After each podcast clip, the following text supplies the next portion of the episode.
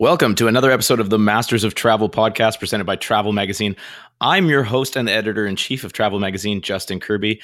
And today I am super excited to be sitting down with Derek Baron of Wandering Earl. In 1999, at the age of 22, Derek left home for a three month trip to Southeast Asia. Sounds like fun. And basically, that trip never came to an end. He's visited over a 100 countries, 103 to be exact, as of this conversation. And he travels the world full time while running his travel blog, wanderingearl.com. I'm sure you've heard of it. And his tour company as well, Wandering Earl Tours. But before we get into the episode, this podcast is brought to you by Next Trip. Next Trip is the best booking engine on the internet. You can book flights, hotels, alternative lodging, vacation rentals, car rentals, pretty much anything you'd need to book online. You can book on net, nexttrip.com. So no matter where you're headed, be sure to start your search on nexttrip.com. We also, as always, like to mention great charities that you can support on this podcast. Every week, we feature a charity that our guests love. And Derek is a big fan of Animal Aid Unlimited, which is a vital rescue center, hospital, and sanctuary for injured and ill street animals in Udaipur, India. They rescue thousands of hurt and sick animals each year and provide sanctuary to those animals. And sometimes they even give them lifelong care. So be sure to check them out at animalaidunlimited.org if you want to learn more about how you can help. With that, guys, get comfortable, turn up the volume, get ready for another episode of Masters of Travel.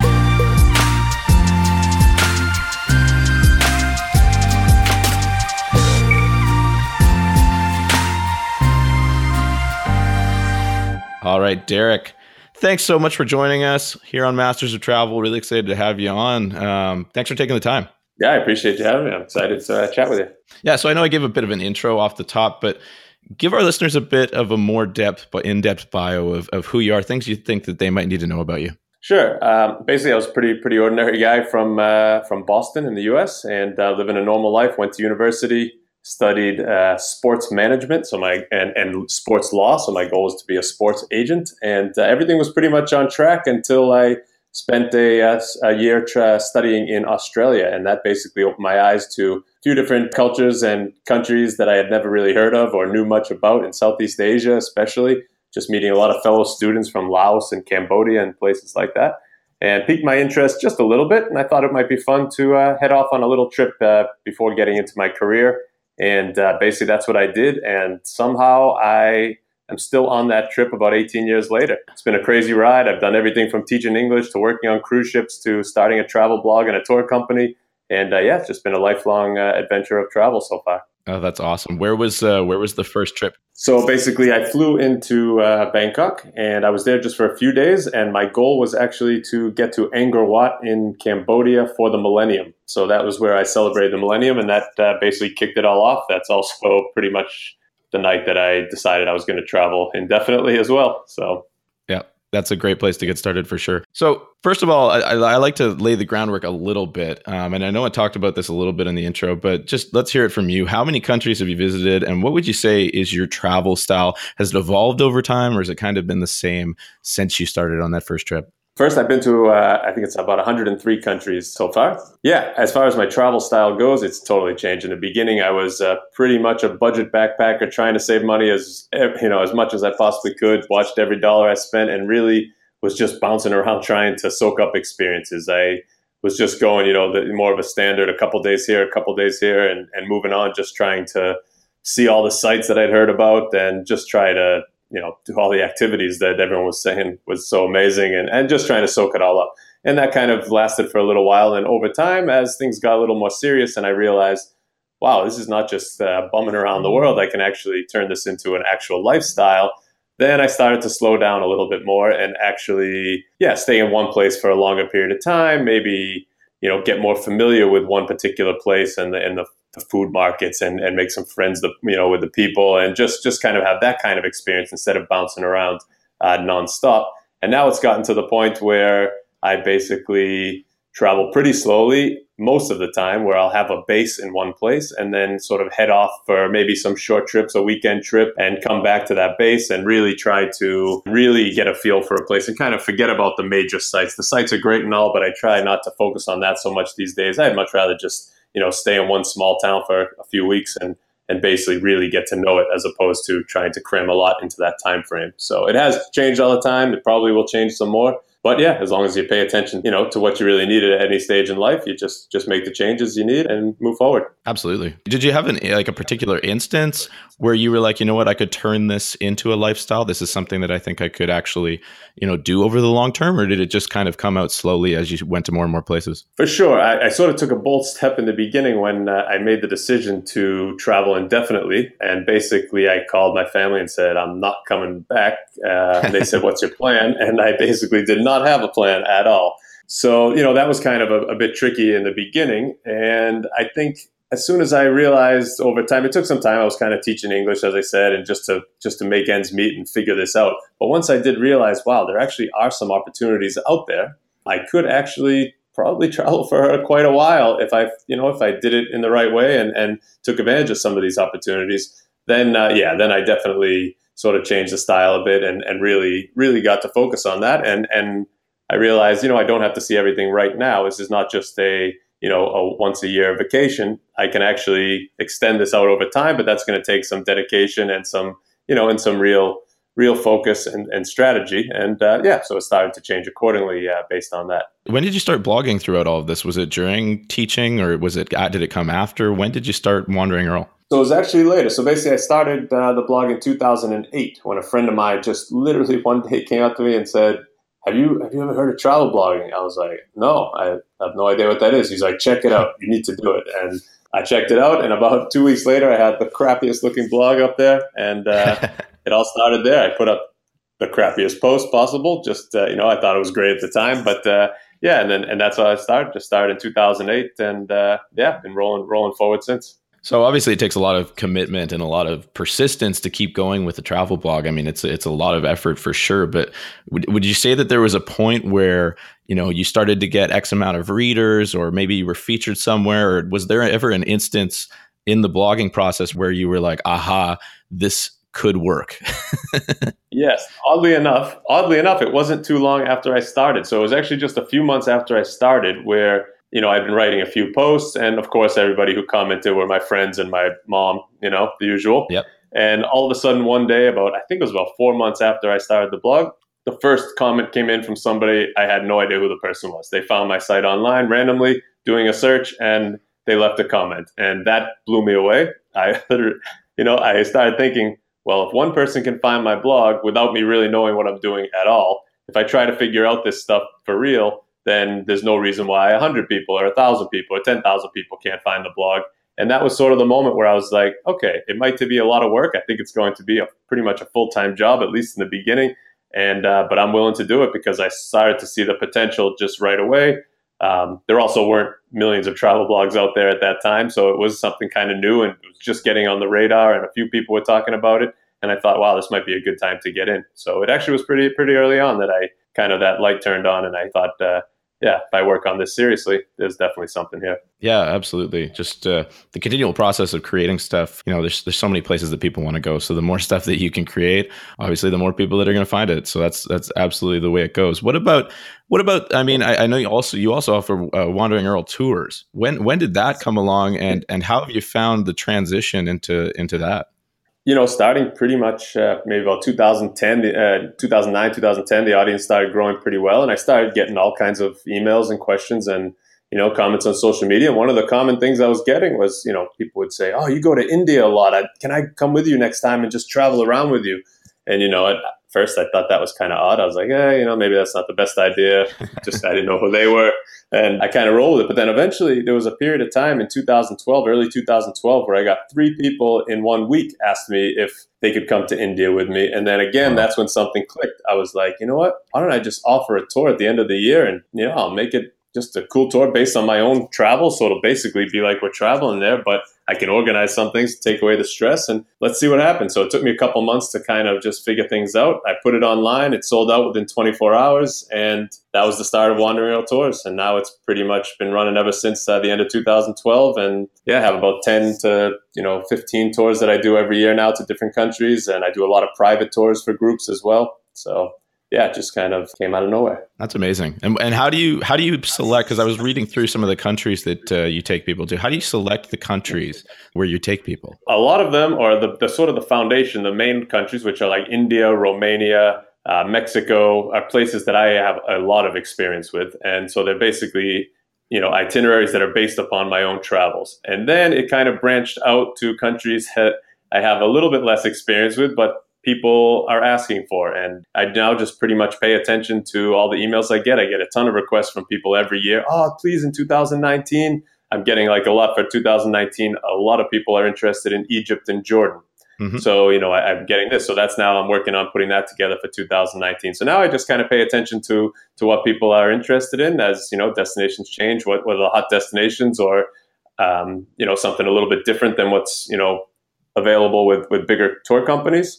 And um, yeah, I just pay attention. I see if it's feasible, and then I, I put it together if I can. So that's how I have this Uzbekistan tour coming up in June. I have not been to Uzbekistan, but I had so many people, a group of people basically that wanted to do it, and just making it happen. And uh, they're off in uh, June. That's amazing. And how many, or how, what would you say is like the persona of the person that contacts you that takes one of these trips? Is there, um, you know, a, partic- a, a, particular type of person that uh, would want to go on a trip, or is it just across the board? You've got all ages, all different types of people, all different types of travelers. Yeah, it's actually pretty fascinating. So if I just look at the basic demographics, um, the ages are it's incredible. About fifty percent of the people are under the age of thirty, and fifty percent of the people are over the age of about fifty-five. Oh, wow. Uh, more or less. It's very interesting. However, everybody has gotten along on all the tours. It's been fascinating because I think the main thing that everybody comes on these tours is is they don't, which is basically how I market them, is they're not a typical group tour. And the idea is that it's not, uh, you know, we, I maintain some flexibility with the itineraries. I don't contract hotels for 10 years in a row. Uh, just to get good rate, you know, even better rates, but then they turn into sort of just a hotel for, you know, for tour groups. The maximum group size is 10 people. We do a lot of local stuff that I do on my own travels as opposed to just activities that you people want to check off. So it really is something a little bit different. The transportation we use, you know, the places we eat, everything is is basically not what you would find on a typical tour. So everybody who comes, regardless of the age, regardless of where they're from, that's the experience they're looking for. They always, time and time again, they they just tell me, man, I just did not want to go on a on a normal standard tour that has you know a departure every week. You know, so it's something different. Yeah, definitely not uh, not your big box tour, right? Where you're you're getting exactly. these hotels that are uh, you know people have been going to for the last 20 years it sounds like a really cool experience for sure would you say that you have a favorite destination after all of these countries you've visited maybe a, a city a, a, it doesn't have to be a country anywhere in particular where you're like man that's somewhere that I could just go back to over and over again? Honestly, so it's a place that I probably I don't know how many times I would go back to. However, it is by far the most fascinating place I've seen on this planet, and that is Yemen. Yemen by far. I could not believe it when I was in Yemen, just both the mainland and I visited. I'm not sure if you're familiar with that Socotra Island. No, I'm not. A small island. Yeah, it's a small island. Uh, it's been part of Yemen. It's uh, in the middle of the Indian Ocean, basically it's e- pretty much equidistant from Yemen and from Somalia. And it's just this very isolated island that, that is normally described as the Galapagos on steroids, uh, as it's just the trippiest place you've ever been in your life. And they, you know, they got an average of about 700 visitors per year. That's about it. And it's the most, it's the most remarkable place I've seen on this planet. It's totally otherworldly and just uh, blew me away. I'm actually working on a tour tour to that island for uh, next year. I'm, I'm sure a lot of our listeners have yet to be to Yemen for sure. What would you say is something about Yemen that, that surprised you or you think that might surprise our listeners? For sure. So, I mean, you know, you go to a place like Yemen, you kind of think, oh man, you know, this should I have come here? Maybe it's a little bit riskier, stuff like that. It's the same, you know, as soon as you arrive at the airport, it was one of the most welcoming countries I've ever been to. And you just don't know that much about it. Honestly, I did some research, but you just can't prepare for what you actually see in these isolated villages that are all built into the sides of cliffs and mountains. And I mean, some of the most remote places I've ever been were, were in Yemen. And you go up there, and they were the most open and, and friendly people that basically wanted to share their culture so badly because not many people were coming. Used to be a tourist hotspot way back in, say, the 70s or so. But since then, it pretty much has dried up, and it's just a remarkable place to once you get out with the landscapes and, and again the islands and just the food, the culture. It's, if you want to meet people and you really want to do something that's not just going around to major tourist sites, Yemen was. I mean, now it's a little bit difficult with the with the situation there, but uh, it was definitely the best experience I've had for for just that local interaction. Since everybody just wanted to invite you into their home and, and share with you their culture that nobody was uh, learning about and nobody was coming to uh, see. Right. Talk about some serious experiential travel. What year did you go? So I went there in 2000 and that was 14. Okay. Wow. So not too long ago. Yeah, not too long ago. Yeah. Just before I just after I had left a short time as, you know, some of the the, the situation that's happening now unfortunately started. Right, for sure. What would you say on your travels is the most interesting thing that you've ever eaten? What's the what's like the cuisine or or maybe I, I always I like to ask this in two parts. Like, do you have a favorite cuisine from around the world, and what's something that was kind of interesting from somewhere else? Definitely, my, honestly, my favorite cuisine is I don't know if it's biased being from the U.S., but it's probably Mexican food. I just find there's much more variety of Mexican food than than we do get actually in North America, but. Uh, you know, every region you go is something fascinating. I go to like the city of Oaxaca, and uh, you go to the main main food market there, and every stall is cooking up something different. And guaranteed, even if you are from the North North America, you will probably not have heard of ninety percent of the uh, the food there, and it's remarkable. I mean, it's just so fresh and remarkable. That's always always been one of my favorites. And uh, as far as something, I can go with something bizarre. I did try fried rat in Laos. Oh boy yeah, it wasn't maybe not something I'll have again, but uh, it was being sold. It was being sold at the market, and uh, I thought it would be a good idea to bring back to my friends at the guest house. And uh, yeah, obviously they, they weren't too impressed, so I was sort of forced to dig in. And uh, yeah, a couple bites were pretty much all I needed on that one. Well, but, uh, I, I, think yeah, not recommended. I, th- I, think you may take the cake for uh, the, the most interesting thing eaten on your travels for the podcast so far. yeah, well, it honestly it, it, had its tail on it. It still had it still had everything everything attached. It was it was not pretty. So but, you didn't uh, you didn't go back for lesson, seconds. Lesson learned. I did not go back for seconds. Actually, it ended up in the big trash can pretty quickly. Yeah, I could imagine. That's uh, that's a unique one for sure. Um, what what about okay? That could be the craziest thing you've ever done on your travels. What would you say is the craziest thing you've ever done on your travels from a more yeah like maybe uh, yeah. you've done experience? I would say the probably the craziest thing I ever did was uh, I would say backpack through the tribal regions of uh, Pakistan and across the land border to Kabul in Afghanistan. I did that back in uh, 2006. Pretty much uh, took me a few months to actually get the visa for Pakistan because no Pakistani embassy wanted to give uh, a visa to a U.S. citizen. But I eventually convinced uh, the embassy in Kathmandu to give me one, and off I went. I'm still not too sure if it was as safe as it seemed. I didn't run into any issues or major issues. Let's put it that way. A few, a few issues. I did end up one night uh, in a town, very remote town, with seven Taliban that I was unaware of. I was, that I was unaware I was about to meet, but uh, I met them and ended up with them for, for quite a few hours at night on a remote uh, mountainside, which was interesting. But again, got out of that unscathed. Wow. Wow. So I'm like a lot of our listeners, I, I, don't think there's a lot of people planning trips to to do that. But I think there's a ton of people trying to summon up courage to go to places like India or, you know, the other destinations that we've already mentioned on this show. Basically, these places do surprise you. And it's similar to a place like India where you know, you, a lot of people are are maybe nervous to go there. A lot of people are sort of unsure. They hear sort of the negative stories, and they're maybe not as comfortable going. But I can tell you, it doesn't matter where you go. You're going to find uh, 99% of the time you're going to find you're going to find people with open arms and uh, people willing to help, and it's not going to be as intense or as uh, dangerous or as crazy as as one might think. Yeah, absolutely. And I think like let's dive into this a little bit because I think that it can provide listeners with a lot of of help for people that want to go somewhere that they might be a little bit afraid to go. It doesn't have to be to Pakistan, but you know, the, to that place that you're sure. you're thinking about going. How did you summon up the courage to do that? Because you must have been a little bit nervous to be doing that route.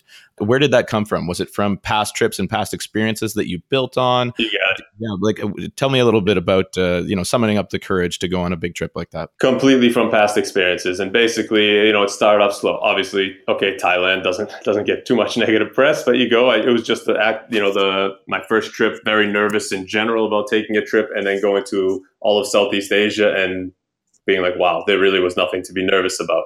And then, okay, I took it easy. I went to India and I was like, wow, this is also, you know, after spending a good amount of time in India, I realized this was far less crazy or intense than I was imagining. And I felt completely safe and, and, you know, didn't run into any issues. And then I went over to Bangladesh. And, you know, it was so basically over time, I was testing it, you know, my fear a little bit more and always reaching the same conclusion. Granted, going to Pakistan, Afghanistan, yeah, that might be taking it a little bit extreme. I'm totally aware of that. but I felt at the time, I was like, you know what? I want to see. I had met another traveler who had been and said, trust me, it's going to be the same thing as India. Like, you're going to get there and be, you know, find all these warm people that, you know, and, and you're going to have no problems. And I, I really, at that point in my travels was very curious to see is that how it really is? And sure enough it was. And that's so that's that's my point with whether you it can be. India for example is a good that's a great example because a lot of people really do want to go there and uh, are just unsure if it's for them. But I can tell you, I've learned it over and over and over again over the last 18 years that no matter where you go, I, after you know after Pakistan, Afghanistan, went on eventually into Syria and to other places, and it just has been proven to me over and over again that uh, all the negative media that you hear, all, all the things that we're afraid about, the chance of actually running into that is extremely slim. And I'm saying that from places like Pakistan, Afghanistan, Syria. So you can imagine with places like India or Nepal or, you know, parts of Africa, it's not what people will expect. Yeah, absolutely. There's there's great people all around the world. And if you're a traveler, I mean, let your curiosity guide you a little bit because you'll be surprised. Exactly. Always surprised. And I, that's one of the, you know, the most common emails I get from people is that, wow, I, I was so nervous for 10 years. I didn't want to go to this country because I was a little bit nervous and, and I went and I can't believe I waited 10 years, you know, that's, yeah, that's, that's pretty standard. Absolutely. What's, what's something on your travels you'd say that you're really proud of? Honestly, the probably the thing I'm most proud of is helping other people uh, get out there that I've been able to use my experiences to you know, to receive these emails from people that say, I wouldn't have never traveled had I not come across your site or not not read some of your posts and not learned to, you know, that I could do, actually do it and gone out there. And then I hear their stories of now they moved to all kinds of countries and have un- unbelievable experiences out there, and, and it changes their life. And just to just to hear these stories, you know, still blows me away. But uh, you know, I'm really just proud that I was able to use my own experiences because that's always the thing. We all question that, you know, what am I really doing? Is it useful? Is it helpful in some way? And and that I'm just happy that I could use all, all you know my years of travel to actually uh, to hopefully make a difference for other people. And that's something that uh, yeah, I'm, I'm, just really happy when I receive those uh, messages. Would you say that's the mission statement of Wandering Earl and Wandering Earl Tours to help people see the world whether through you or with you? Absolutely, that's always been my goal from day one when I started the blog. Was like you know the idea is well I'm writing a blog because I have a lot of travel experience, so. I want to show other people that they could actually get out there and travel. I'm not saying everyone should travel for 18 years nonstop. That most people probably would not want to do that in the end. But um, you know, the idea is just whatever anybody's travel goal is, just to show them a little bit of my of my life and my experiences to hopefully help you know give them the confidence needed to, to get out there and, and see as much or as little of the world as they want, but just to uh, yeah to make sure they do achieve some of their travel goals. Tell us about one big lesson that you've learned on your travels. It ties in with what we were talking about before. I would say the biggest lesson that I've learned, and it took me a little bit of time, but was that it doesn't actually matter where you go, and it's actually not the major sites that are the most important.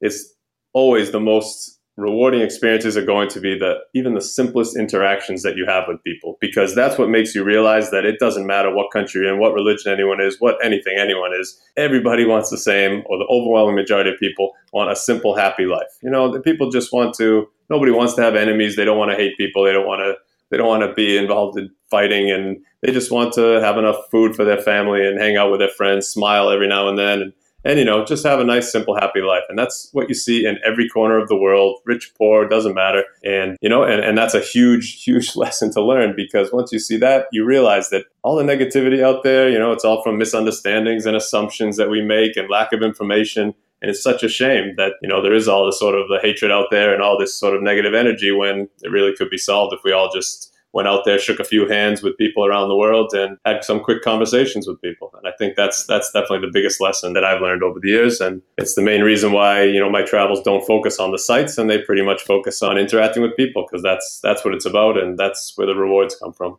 Yeah, absolutely. If you're planning a trip, you know it, it can be scary if you if you the internet can be a scary place because there are so many places yeah. that you know For you sure. can go to and when you search things they'll give you this all these negative stuff but i think that's what i love about this podcast and about you know all of our guests just have these amazing platforms where they can educate people on you know this is what it's really like you don't have to be scared of everyone because while the places may look very different people you know at the core we're all we're all really the same like you said right so Absolutely. That's the thing. It doesn't take very long to realize it once you get out there. You know, if you just, you know, don't hold on to your backpack and look at the ground as you walk by, if you just, you know, a few waves and a few hellos and, and you're off and running. Yeah, absolutely, and that can and that and that makes a trip. I mean, conversations with people, finding out you know where they come yeah. from, what their perspective is. Uh, to me, that's that's the best part of traveling for sure. What would you say is it? What place? I mean, you've been to over hundred countries. I think 103. You said what what places at the top of your bucket list now? South Pacific trip. So I've been to a few random islands in the South Pacific, but I'd love to get out there and sort of do an island. I'm a big beach person. I'd love to get out and do a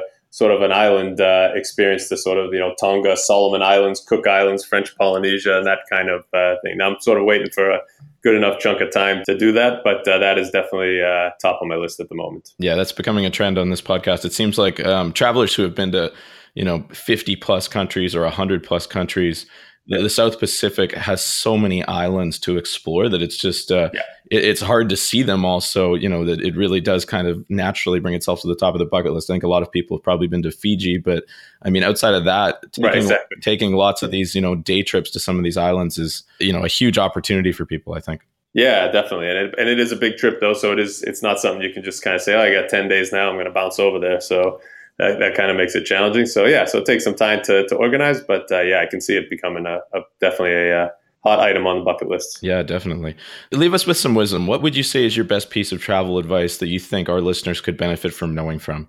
Off the top of my head, just two quick ones. I would just say first, as hard as it is, I do it this I do it as well is to be spontaneous and you know to put the phone down sometimes turn off the apps every now and then and and not really worry about the places that you're supposed to see or the things you're supposed to do. You know i always say uh, tell people you know one of my favorite things to do is just get on a bus or a train buy a ticket and literally just get off after like an hour in some random place hop off and start exploring. And it's that kind of spontaneity that again it leads you to inevitably meet interesting people that don't normally come across travelers because maybe you're, you're probably going to be in a town that is not very touristy and it just leads again to those positive you know interactions. You're in places that are not in the guidebooks that aren't mentioned on the travel blogs and stuff like that and i can guarantee that that kind of spontaneous travel time and time again the interactions that it leads to is, is going to be uh, unbelievably rewarding. Something a little more practical though i would say is you know I, one thing i was i'll say is to ask. It's very simple is uh, especially travel can obviously cost money. So obviously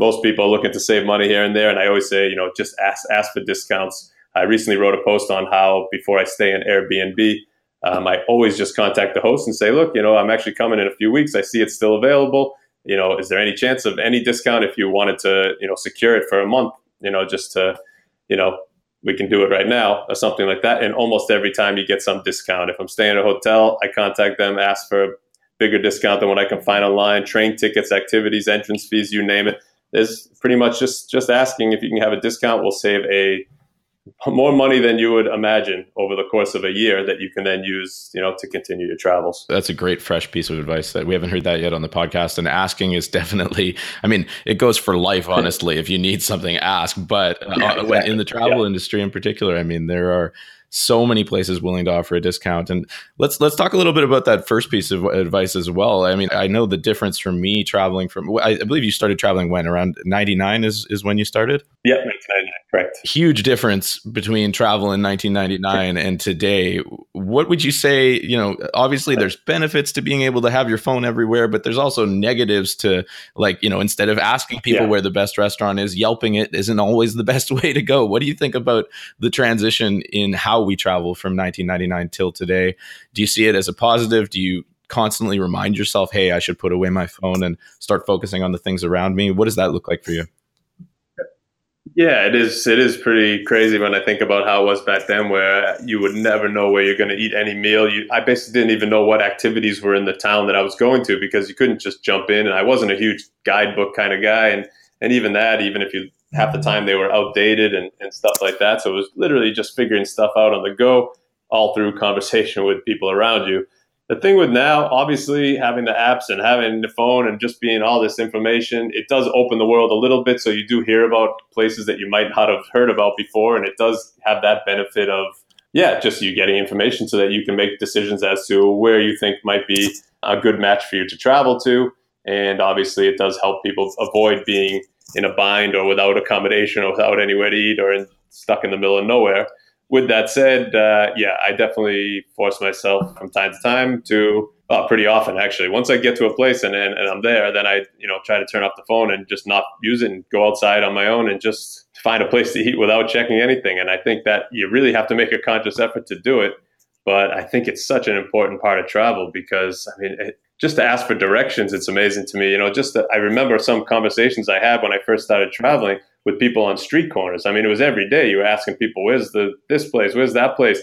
and they led to all kinds of interactions that just disappear when you when you pull up Google Maps. I mean, the opportunity for it is gone, and I just think it's such an important thing. So I think both you need both these days, but it does take some effort to uh, make sure you put down the phone and, and just do some part of your travels need to be spontaneous and, and involve that human to human interaction uh, from time to time if you to really get the most out of it. Yeah, I find being spontaneous is, is a huge part of travel. So I always say to people, you know, you know, there's definitely a type of traveler that just they love their phone and they use it for everything on their trip. I always say to that type of person, yeah. just spend one day using your phone for only emergencies and see if you enjoy it more yeah. because it really does lead you down holes and into conversations that you wouldn't have otherwise had. So um, I find it an interesting uh, shift. I feel like in in the travel culture. That being said, though, do you have any travel apps? Anything that you use regularly when you do travel? Honestly, I don't. I, I use TripIt to organize my travels and all my flight reservations and all my stuff like that. But apart from that, I actually went through earlier this year. I got a new phone. I went through my travel apps and pretty much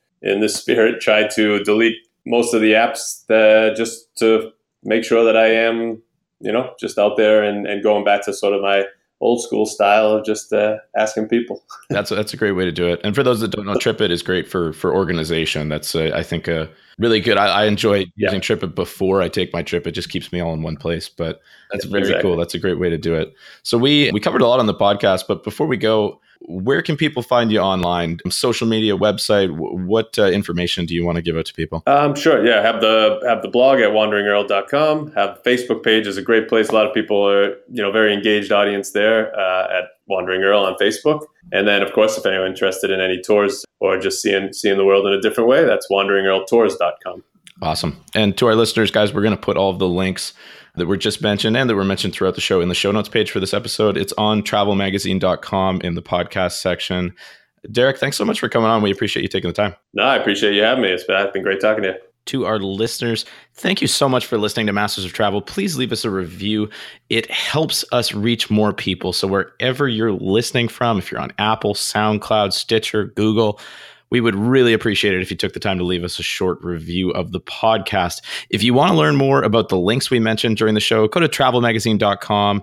You'll see a podcast section in the top right hand corner. Just click on that and you'll see Derek's episode top, front, and center. I'm Justin Kirby. You can find me on Twitter at CaveJustin. If you'd like to talk about your next trip or have a guest you think we should feature on the show, be sure to tweet me. Thanks again for listening, guys, and we will talk to you all soon. Happy travels.